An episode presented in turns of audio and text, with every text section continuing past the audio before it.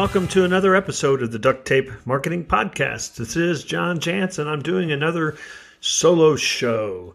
So, some of you have heard me talk about a new project that I'm working on, a new book actually that I'm working on. The title is The Self Reliant Entrepreneur 366 Meditations to Feed Your Soul and Grow Your Business.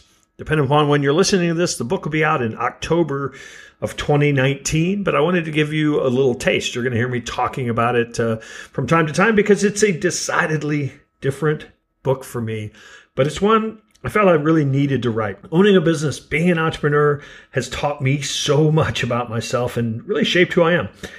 This book is meant to inspire, perhaps more than anything else. The title, The Self Reliant Entrepreneur, comes from a work that many entrepreneurs are familiar with, and that's the essay by Ralph Waldo Emerson, Self Reliance.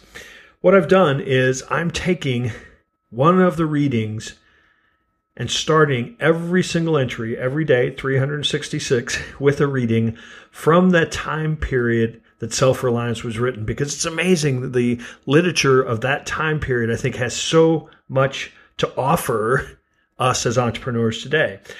Folks like Ralph Waldo Emerson, as I mentioned, uh, Henry David Thoreau, Frederick Douglass, Emily Dickinson, Louisa May Alcott, Oliver Wendell Holmes, Walt Whitman, Margaret Fuller, Edgar Allan Poe, Nathaniel Hawthorne, Elizabeth Cady Stanton, Mark Twain, and a whole bunch of others that you were probably asked to read in high school and maybe didn't get around to. I'm going to take snippets from some of their best works and I'm going to apply them to entrepreneurs. So each of these sources uh, really came from a period of American history, the 1800s to about the 1860s, which for a lot of people was really kind of the first sort of truly spirited counterculture in America. So the, the format of the book, a daily entry every day, kind of gives you the ability to reflect on that tailored, timeless guidance without investing too much time. And then you can study a little deeper with my thoughts that I've come uh, to apply really with my almost three decades of being an entrepreneur.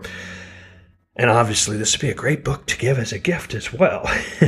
so each day you'll start with that reading from an author, um, be followed up by a reflection, and then I end each day with a challenge question. So I'm going to try to pose a question that challenge you, challenge you that day to think and reflect on not just the reading, but on your own business. So the reason I love this work, and, and by the way, uh, many people termed this period the transcendentalist, or a lot of these writers, uh, the transcendentalists. But the reason I like this body of work is because in many ways they pose some some questions or some thoughts that were quite radical at the time that that holding and sticking to your own beliefs was more important than following the well-worn track of others sounds like an entrepreneur right that producing value rather than acquiring possessions is a far more greater useful contribution to the world that the essence of success is gained through individual experience and self-examination more than by following a prescribed doctrine that observing nature provides the most perfect example for how to live. That inner peace is a goal worth diligent pursuit. That, that the present moment awareness is the secret to lasting joy, and that the essence of life is to explore how all things are connected. So, in a way, there is a spiritual bent to this book. But I think that entrepreneurs in many cases uh, have that longing for, you know,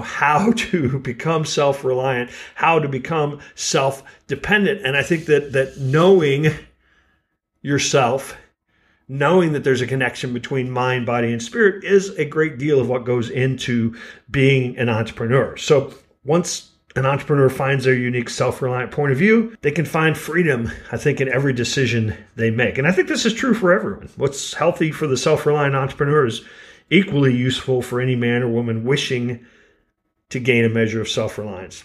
In some ways, this idea of self reliance for some people is maybe thought of as an act of or appeal for recklessness. And I think it's a form of thought that's perhaps less an act of self confidence and is one of self trust. And I think that difference is ultimately extremely practical. I thought I'd end today by reading a sample entry uh, from the book so you get a sense of maybe how this is going to play out. So this is March 13th. The title is Duty Bound. This is a reading from Ralph, Waldo Emerson's Self Reliance. What I must do is all that concerns me, not what the people think. This rule, equally arduous in actual and intellectual life, may serve for the whole distinction between greatness and meanness. It is the harder because you will always find those who think they know what is your duty better than you know it. Ralph Waldo Emerson, Self Reliance. That's from 1841. Duty is a word often used to entrap people into doing the work that others think should be done. As a self reliant entrepreneur, your only duty is to do what you must do. A phrase like this one attributed to Robert E. Lee do your duty. You cannot do more. You should never wish to do less can be applied as metaphorical shackles to keep people from striving for something that only they understand. You can and should do your duty. That's not a bad word, but you get to define what your duty is. Serving others through your entrepreneurial vision may be your duty, but so too may your greatness reside in tending to your own personal growth and health. Raising two kids and paying a mortgage is a huge obligation and loving duty but it may not be the complete duty. What you are committed to do can make room for what else you must do. So here's your challenge question today. What sense of duty is keeping you from chasing what you know you must do? Okay, there you have it. That was a little taste of the self reliant entrepreneur. Please send me your thoughts, your feedback, uh, any questions you might have, suggestions you might have. Uh, this book, as I said, will be out in October of 2019, and I'm going to be sharing a lot more information about it. But I'd love to invite you to come on this journey. Share your favorite authors. Uh, talk to me about uh, the message or messages that you've learned in your entrepreneurial journey. We're going to build a community, uh, the self reliant entrepreneur. And so uh, stay tuned. We're going to invite you to that as well.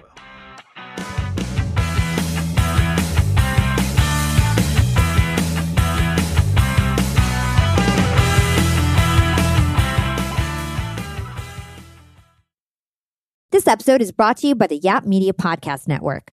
I'm Hala Taha, CEO of the award winning digital media empire, Yap Media, and host of Yap Young and Profiting Podcast, a number one entrepreneurship and self improvement podcast where you can listen, learn, and profit. On Young and Profiting Podcast, I interview the brightest minds in the world and I turn their wisdom into actionable advice that you can use in your daily life. Each week, we dive into a new topic like the art of side hustles, how to level up your influence and persuasion, and goal setting. I interview A list guests on Young and Profiting. I've got the best guests, like the world's number one negotiation expert, Chris Voss, Shark Daymond John, serial entrepreneurs Alex and Leila Hormozi, and even movie stars like Matthew McConaughey. There's absolutely no fluff on my podcast, and that's on purpose. Every episode is jam packed with advice that's going to push your life forward. I do my research, I get straight to the point, and I take things really seriously, which is why I'm known as the podcast princess and how I became one of the top podcasters in the world in less than five years. Young and Profiting Podcast is for all ages. Don't let the name fool you. It's an advanced show. As long as you want to learn and level up, you will be forever young. So join podcast royalty and subscribe to Young and Profiting Podcast, or YAP, like it's often called by my YAP fam, on Apple, Spotify, Castbox, or wherever you listen to your podcasts.